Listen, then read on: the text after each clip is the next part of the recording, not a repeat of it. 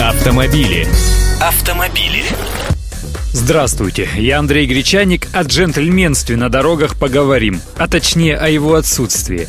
В Европе провели социологический опрос, по результатам которого выяснилось, что самыми невоспитанными водителями являются итальянцы. Из 30 тысяч респондентов против них высказалось 23,7% человек. Сами же итальянцы, кстати, оказались самокритичными. 28% жителей этой страны охаяли поведение своих же соотечественников за рулем. На втором месте по уровню хамства оказались греки, более 15%, а 14% опрошенных высказались против поляков.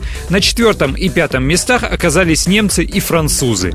И это при всей их законопослушности и давних традициях автомобилизма. Впрочем, на улицах городов этих стран сейчас много мигрантов. Россияне не попали в этот список, про наших и не спрашивали. Но, к сожалению, вряд ли кто-то возразит против того, что у нас на дорогах с хамством можно столкнуться буквально на каждом шагу. А что вас бесит больше всего в поведении соседей по потоку? Когда суются перед носом, сигналят в спину или не включают поворотники? А может кто-то считает, что так и нужно ездить, подрезая спереди, поддавливая сзади и не отпуская клаксон? Автомобили. Автомобили.